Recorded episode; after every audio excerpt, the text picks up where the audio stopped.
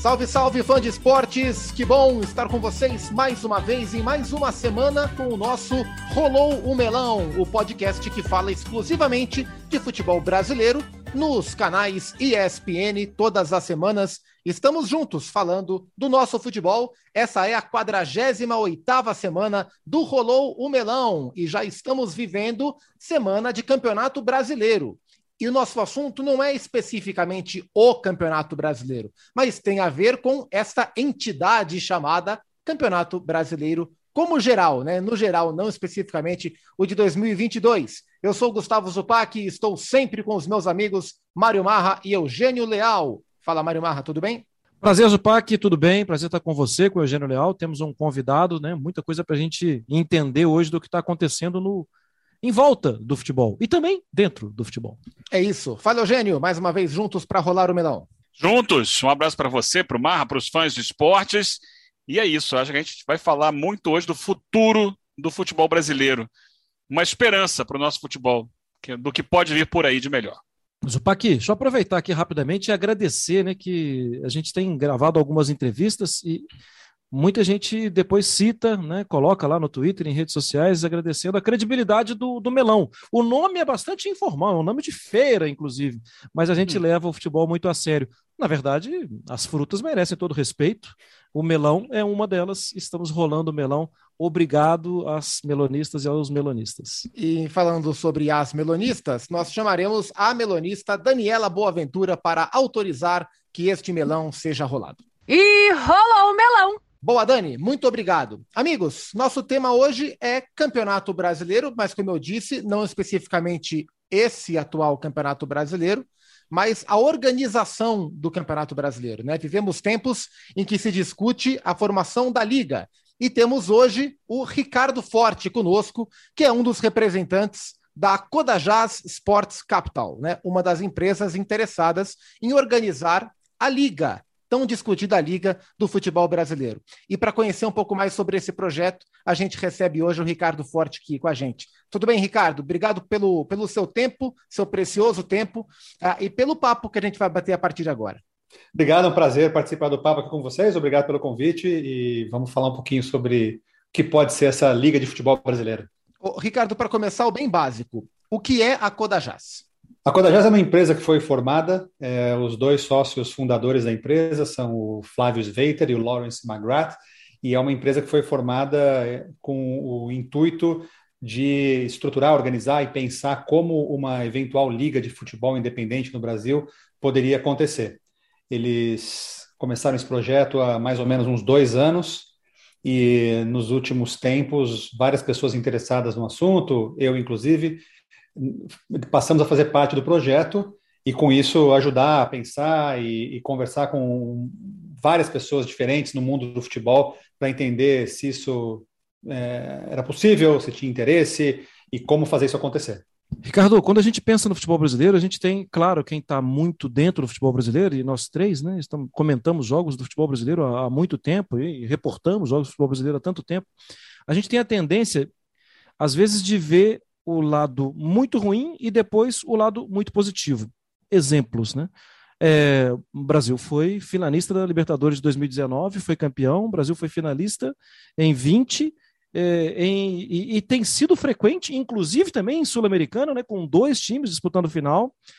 É, além dos clubes tradicionais, Outras forças têm surgido com propostas muito interessantes. É muito legal ver um Fortaleza jogar, é muito legal ver um Red Bull Bragantino jogar. Foi muito legal ver o Atlético jogar na temporada passada, assim como o Palmeiras e Flamengo. Por outro lado, a gente fala sempre da questão política, a gente fala sempre das dificuldades do calendário. Qual é a sua visão do futebol brasileiro, do campeonato brasileiro, do produto futebol brasileiro hoje em dia? Olha, tem muita coisa boa que aconteceu no futebol brasileiro nos últimos tempos. É, é fácil como, né, como todos nós somos né, torcedores de futebol, a gente sempre querer que, que seja melhor, seja diferente, seja é, é, é mais bem organizado. Mas não dá, não dá para ignorar. É, o primeiro fato é a qualidade da gestão da maioria dos clubes.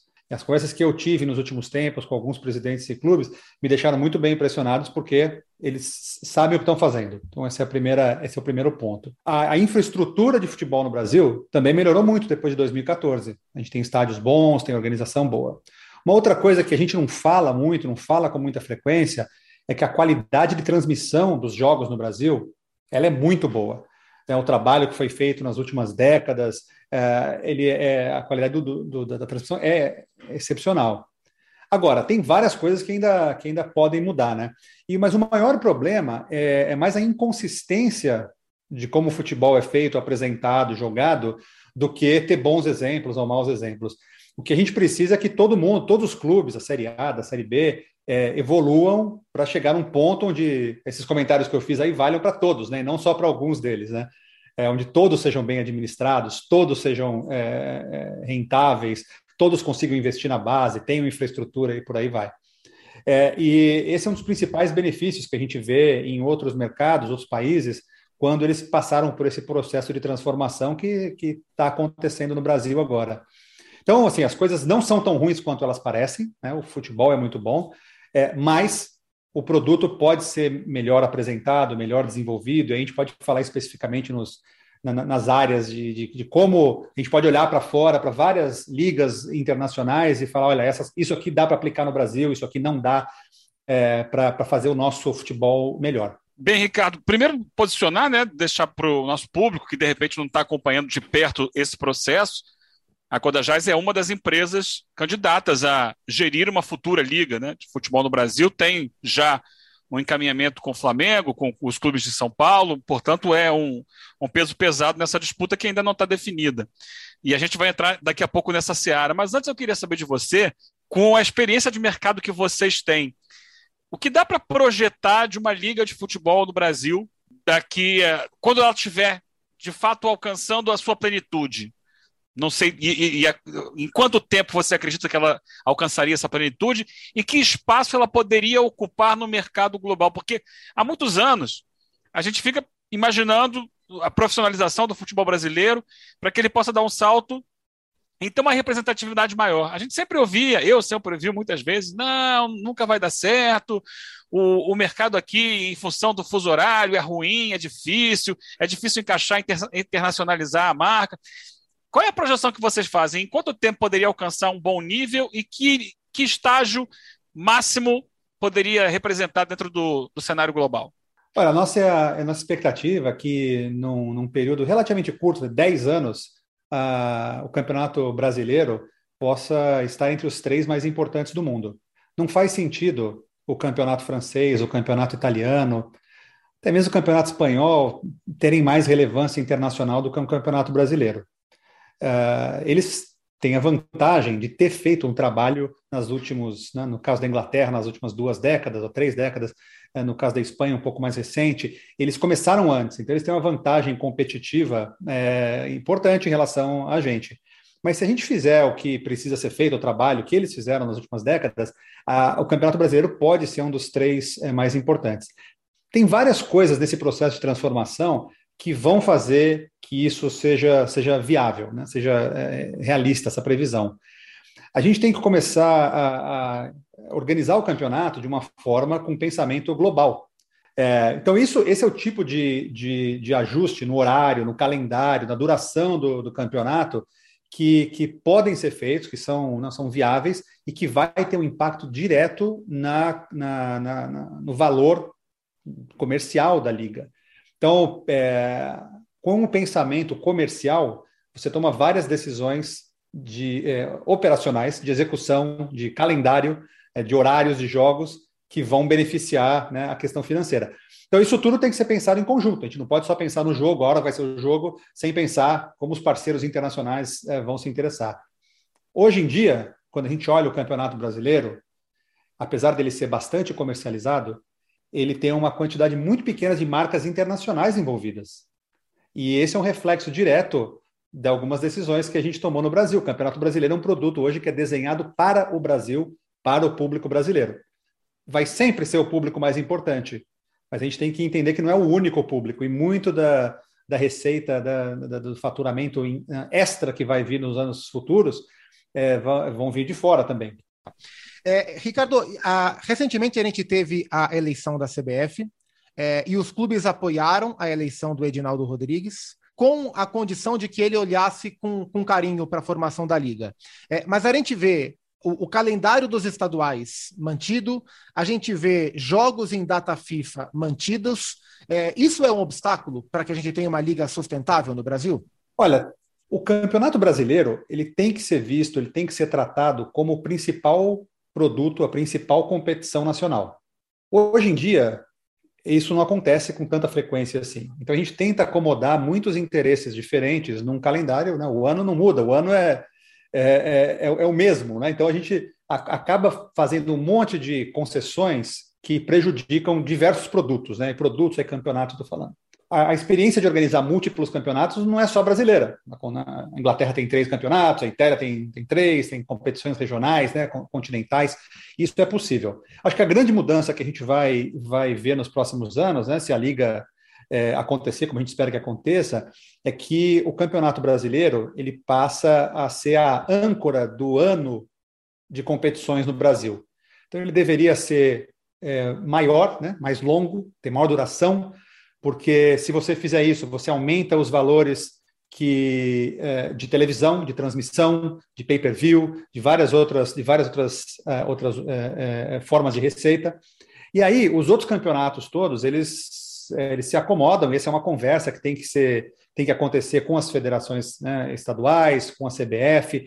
Mas se você assume, né, e todo mundo fica de acordo que o Campeonato Brasileiro vai ter uma duração de 10 meses, parando para as datas FIFA, com partidas acontecendo prioritariamente nos finais de semana, para deixar os meios, as datas do meio de semana para a Copa do Brasil, é, para competições, né, para as competições é, regionais, né, para é, Sul-Americana ou então é, para Libertadores, é, isso tudo começa a se encaixar um pouco mais. Os estaduais, eles são um pouco mais complicados porque eles ocorrem no começo da temporada. Então, essa é uma, essa é uma discussão que, que precisa acontecer. Obviamente, é uma competição importante para a maioria dos estados, é uma competição que traz muito recurso para a maioria dos estados. Então, é uma conversa que não aconteceu ainda, mas precisa acontecer com, com os presidentes das federações é, estaduais, porque ninguém entende melhor essas competições do que eles. Né? Ricardo, é, eu, eu sim, eu, eu concordo plenamente. Esses dias estava fazendo levantamento né, de jogos do Liverpool que está atingindo uma, uma meta, uma, uma média muito parecida com a sua melhor média de gols histórica, que é a temporada 85-86. Está até acima daquela média. E Naquela temporada jogou 63 jogos. Na atual, se for até o máximo, até o limite, jogará 63 jogos. Se a gente volta para o futebol brasileiro, na temporada passada, o Nátio Fernandes chegou à exaustão porque ele jogava 20 jogos a menos. Jogava na Argentina, jogava bem menos. Sim, está na cara que esse calendário vai ser necessário o ajuste. Mas eu, sinceramente, eu paro nesse ponto, porque as federações elas vão brigar pelo produto delas. E a gente sabe que a estrutura ela é totalmente política, né? Porque, inclusive, tem peso de voto diferente dos clubes quando da eleição de um presidente da CBF das federações. Essa mesa para esse acordo tem que ser gigante, né, Ricardo? Como você vê essa mesa, esse debate? Vocês da Codajás, vocês pensam também em conversar com federações ou esse não é um problema de vocês? É, por outro lado, o produto de você só vai ser possível se tiver um acordo com federações. Como que a gente resolve essa, essa confusão? É, não, você, você tocou no ponto mais importante que tem. Uma, uma das coisas que, que são fundamentais, é o começo da, das nossas conversas, e tem sido o começo das nossas conversas, é o seguinte: o futebol no Brasil ele tem muita gente é, interessada que precisa ser consultada para fazer as mudanças. E eu não tenho a menor expectativa que todo mundo vai concordar com a mesma solução.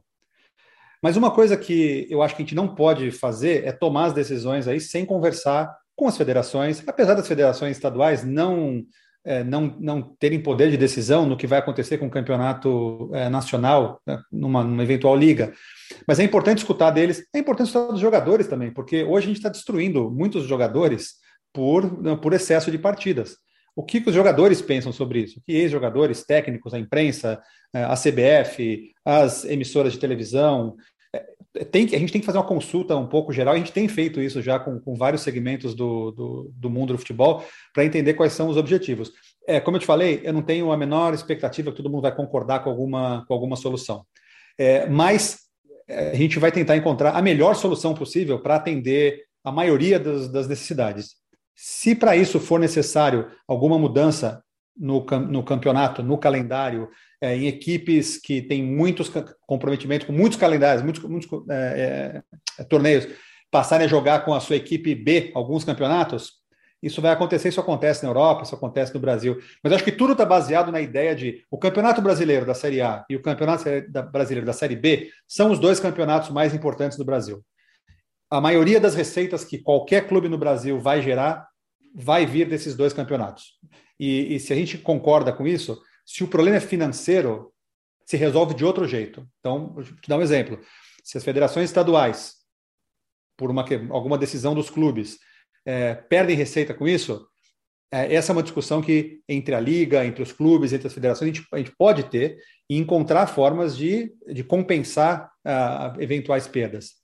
O que não dá para fazer é o seguinte: tratar uma equipe. Eu fiz um, um exercício parecido com o que você tá, é, comentou sobre o Liverpool, é, comparando o Chelsea e o Palmeiras é, no, no, nas semanas anteriores aí à, à final é, do Campeonato Mundial. É, o Palmeiras tinha jogado 30 partidas a mais, mais ou menos esse número, do que o Chelsea. Não, não tem como uma equipe como o Palmeiras, ou como o Flamengo, ou como o Atlético, jogando a quantidade de partidas que tem, é, ser competitivo internacionalmente. E isso tem uma implicação direta no, na qualidade do jogo. Né? Se o jogador está cansado, o jogador está né, tá contundido, tá contundido, com mais frequência, é, o produto é pior. Então, é, todas essas, todos esses, esses, elementos diferentes a gente tem que cuidar para é, fazer com que, no fim das contas, o que o torcedor quer, que é uma boa partida de futebol, com vários times que possam ganhar o campeonato, que as receitas sejam bem divididas, isso esteja acontecendo de, efetivamente, porque é só assim que o futebol vai, vai melhorar, né? É, tem toda essa questão política, né? É natural, isso é da vida. E, e nesse momento há uma, desses, uma, uma, discussão sobre diferentes propostas de empresas, e eu já toquei lá no assunto no, no início aqui do nossa, da nossa conversa. Em que pé está isso? Em quanto tempo isso se resolve? Até que ponto é, é viável é, esperar para resolver isso? E, e lá na frente, ainda politicamente falando, uma vez a liga estabelecida, é, na, na, na, projeção de vocês, na cabeça de vocês, quem seria o gestor principal dessa liga? Quem seria o presidente da liga? Como é que funcionaria essa questão? Olha, a, a decisão de quando, se acontece e quando acontece, depende exclusivamente dos clubes. Os clubes têm que querer fazer isso, né?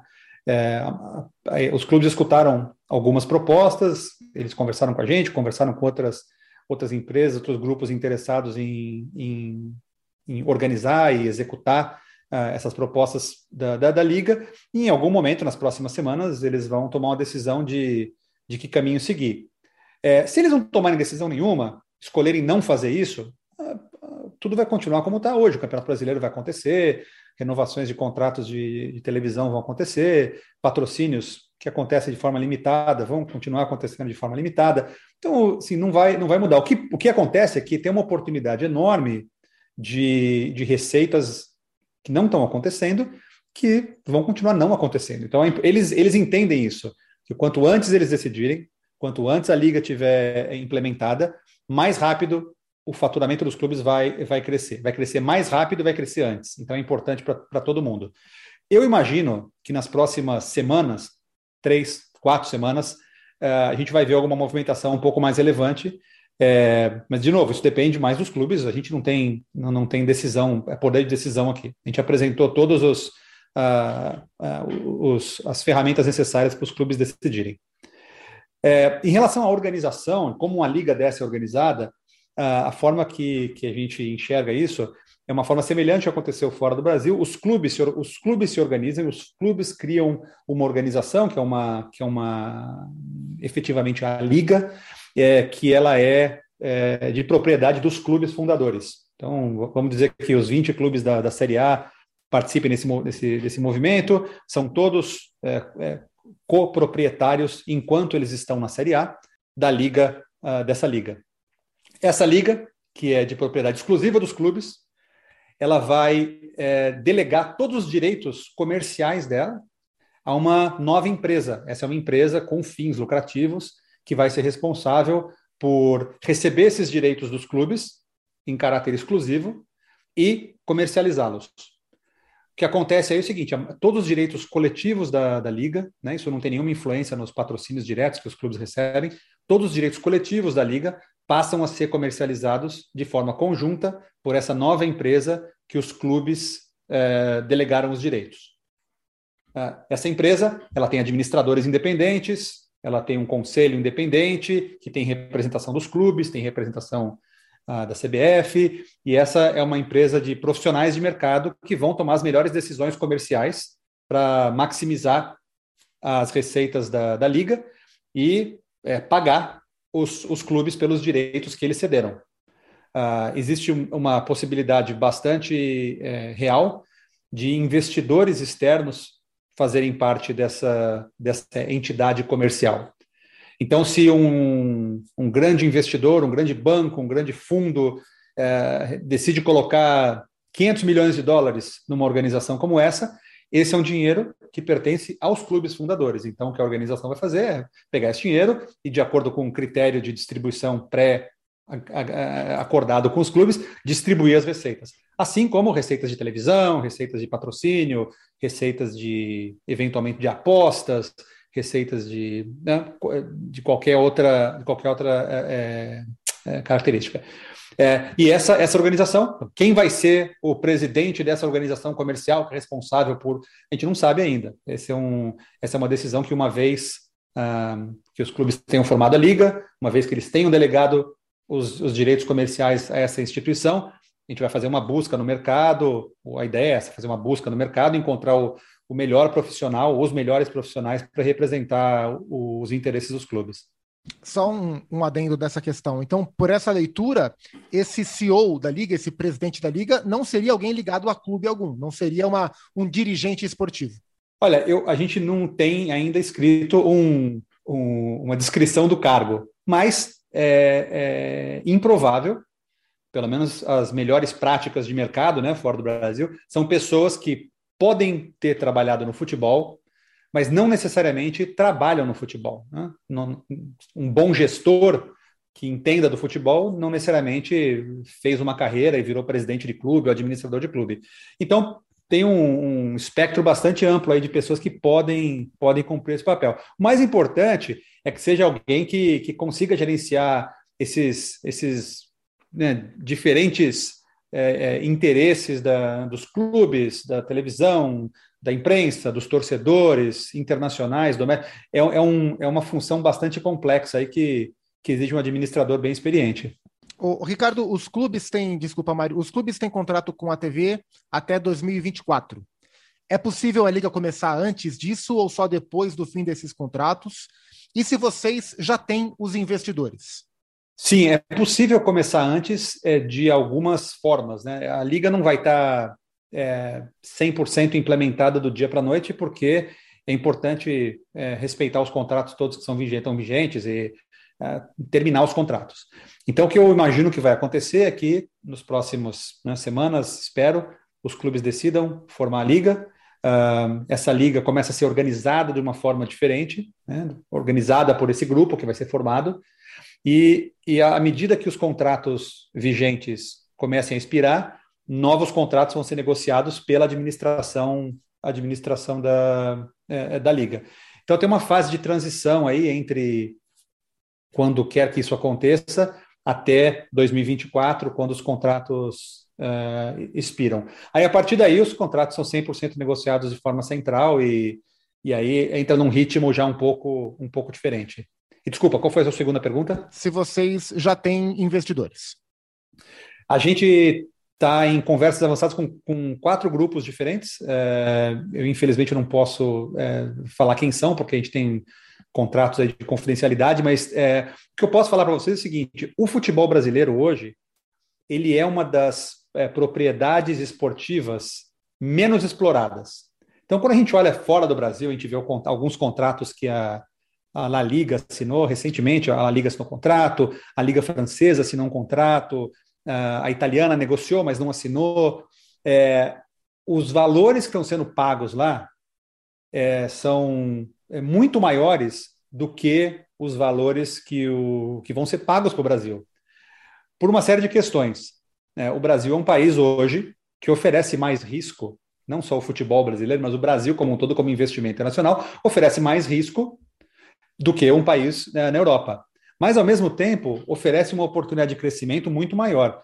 Então, o interesse desses fundos internacionais, quando eles veem algo assim importante como o futebol brasileiro, é, é, é muito grande. Então, a gente está entrevistando agora investidores para escolher qual é o melhor, o melhor parceiro é, para isso, porque a, o formato da, da, da parceria é, é bem próximo. Um investidor que colocar 500 milhões de dólares, por exemplo, falando 500 milhões de forma é, fictícia, né? não, não se apegue ao número. Mas qualquer investidor que colocar muito dinheiro na Liga Brasileira, ele vai ter um papel importante na administração. Ele provavelmente vai querer indicar quem é o, o, o, o a cabeça financeira da liga, porque tem muitas, muitas coisas de, de como reportar os resultados que são, que são importantes para quem coloca o dinheiro, né? É, é, então tem algumas, tem que ser uma parceria, tem que ser uma parceria além do dinheiro arrumar o dinheiro para fazer a liga não é um problema. O que a gente está procurando é qual é o melhor parceiro que vai participar disso nos próximos não, 20, 25, 30 anos. É, batido o martelo e definida a, a criação da liga, o que imediatamente aconteceria com a CBF? E aí te pergunto também de forma prática: quem cuidaria de arbitragem? E outra, o futebol feminino é, existe um olhar para o futebol feminino também a, na, na, abrangência da criação da liga, não? Vamos lá. É, o, a, a, CBF ela sempre vai ter um papel importante no futebol de qualquer forma. Só incluindo, porque... Ricardo, desculpa, na pergunta do Marra, uhum. ele falou do feminino, eu incluo Série B, porque agora há pouco você falou séries A e B, que são muito importantes. Claro, claro. Vamos lá. Então, primeiro, é, a, a CBF. Não há nada que aconteça no futebol brasileiro que a CBF não deva participar. Muito pelo contrário. A CBF organiza o futebol no Brasil, então é importante que eles sejam parte disso. É, por, por, pelas conversas que a, que a nova administração da CBF teve com os clubes, eles já se declararam publicamente a favor de organizar a liga. Qual o papel que a CBF vai ter do ponto de vista prático tem que ser discutido com eles. É, arbitragem é, é uma, uma das áreas que deverá ser discutida é, é, cadastramento, transferência de jogadores, necessariamente a CBF tem que ter um papel nisso, porque é isso que a, que a federação faz. É, mas a CBF também, pela experiência que eles têm, eles vão participar de uma forma é, com direito, algumas vezes com direito a voto, algumas vezes é, para dividir experiências da administração. Eles vão ter um, eventualmente um assento uh, na administração, vão, vai, a gente imagina que o contato com eles seja, seja bastante frequente é muito fácil criticar a CBF, né? A gente, a gente, gosta de criticar a CBF por, por, por diversas questões, mas a gente tem que olhar o seguinte: o trabalho que a CBF faz com a seleção brasileira é excepcional. Não deixa nada a dever a nenhuma outra seleção internacional de primeiro nível, se não for melhor. A CBF tem bons parceiros comerciais, faz um bom trabalho na administração, a equipe técnica é boa. Agora, é, administração do futebol brasileiro é um, é, requer conhecimentos bem diferentes do que é a administração da seleção. Então a gente quer pegar o melhor né, que a CBF pode oferecer e ter esse intercâmbio com eles. Então esse, essa é a relação de, de, de colaboração que, que, eu imagino que, que a Liga deva ter com a CBF. Isso tudo vai ser negociado com a CBF, conversado com a CBF ainda no futuro. Mas eu não imagino uma liga onde a CBF não, não tenha envolvimento. Uh, as, outras duas, as outras duas questões, a Série B e do futebol feminino, é, eles, elas fizeram parte da nossa proposta. A proposta que a gente tinha originalmente era eram os times da Série A, os times da Série B e o futebol feminino. Em diferentes níveis, tinha um critério de alocação de receitas para todos eles, porque a gente imagina que a Série B é um, é um produto que tem muito potencial também, não só pela, né, pelo, pelo fato dos clubes né, serem promovidos para a Série A e dessa Série A caírem para a Série B. Então, tem que ter uma, uma, uma conversa e as duas deveriam participar desse movimento, como acontece na Espanha. E a, o futebol feminino é, era um pouco diferente. A gente não tinha ambição de organizar o futebol feminino, mas é, fazer uma, uma alocação, uma contribuição financeira para acelerar o desenvolvimento do futebol feminino até o ponto onde comercialmente faça sentido ter um tratamento igual à Série B ou à Série A. Hoje em dia, isso ainda não está no ponto, mas com investimentos extra vindo da Liga, isso poderia acontecer num, num futuro muito mais próximo do que, do que se, isso, se isso não ocorrer. Agora, é, por uma série de questões, pelas conversas com os clubes uh, e por uma questão de prioridade, a gente uh, conversou mais com alguns clubes que estão na Série A. Então, a decisão de Série A, Série B feminino, é improvável que ela aconteça ao mesmo tempo. Então, se houver interesse dos clubes da Série A primeiro em fazerem isso, isso vai acontecer. Eventualmente, a gente espera que, que a Série B queira participar também. Eventualmente, o feminino vai participar também. A gente acha que é importante que esses três grupos façam parte do mesmo movimento, porque isso aí é o, é o, é o coração do futebol brasileiro. Uma última pergunta que o tempo está acabando aqui, Ricardo. É, qual a importância das SAFs, esse movimento que tem acontecido recentemente no Brasil, para motivar a criação de uma liga e participar dessa liga, já que a gente imagina que essas sejam já com uma administração profissional que, que, que dialogue melhor com as ideias de liga. É, é, é, tudo no mesmo barco, caminha junto? Como é que é isso? Uh, os dois movimentos, da formação da liga e da, e da transformação do, das associações para SAFs, eles se complementam. Uh, eu, eu, não, eu não gosto da ideia de a SAF é bem administrada e a associação é mal administrada. Né? A gente tem, tem clubes que são excepcionalmente administrados, apoiam a, a formação da liga e é, é, improvável que se transformem em SAFs no futuro. É, então, o, o, mais importante é você ter administradores, independente do formato tributário que, que eles sigam, que, é, que entendam, valorizam e que queiram fazer a liga acontecer. Mas, obviamente, do ponto de vista de credibilidade, quando você vê esse movimento de, de formação de, de, empresas e transformação para SAF, a gente espera, né, a gente imagina que isso vai atrair investidores, administradores é, com, com experiência internacional também, e tudo isso agrega, agrega valor, agrega credibilidade. Então, é, é ajuda bastante, não é necessário, mas é bem-vindo. Ricardo Forte, o representante, um dos representantes da Codajás Sports Capital, uma das empresas que tem interesse em organizar a Liga do Futebol Brasileiro, que já conta com o apoio dos cinco paulistas da Série A e do Flamengo, foi o nosso convidado desta semana no Rolou Melão. Ricardo, obrigado pela paciência, obrigado pelo seu tempo, obrigado pela troca de ideias, viu? Valeu, obrigado pelo convite mais uma vez. Um abraço para vocês. Sempre lembrando que nosso espaço está aberto e tentaremos, né, e já estamos atrás de conversar com o pessoal da XP, com a Live Mode também, com todos os demais interessados. Mário Marra, até semana que vem. Foi um prazer, Zupac. Até. Eugênio Leal, sempre o prazer de sempre. Desculpa, estava mutado. Um abraço para você, para o Mar. Obrigado por compartilhar com a gente todas essas informações, Ricardo. Um abraço aos fãs de esportes. É isso. Semana que vem tem mais uma edição do Rolou o Melão, fã de esportes. Muito obrigado pela companhia de sempre. A gente se vê por aí, em algum lugar, em algum horário, em algum dia. Você pode ouvir quando quiser.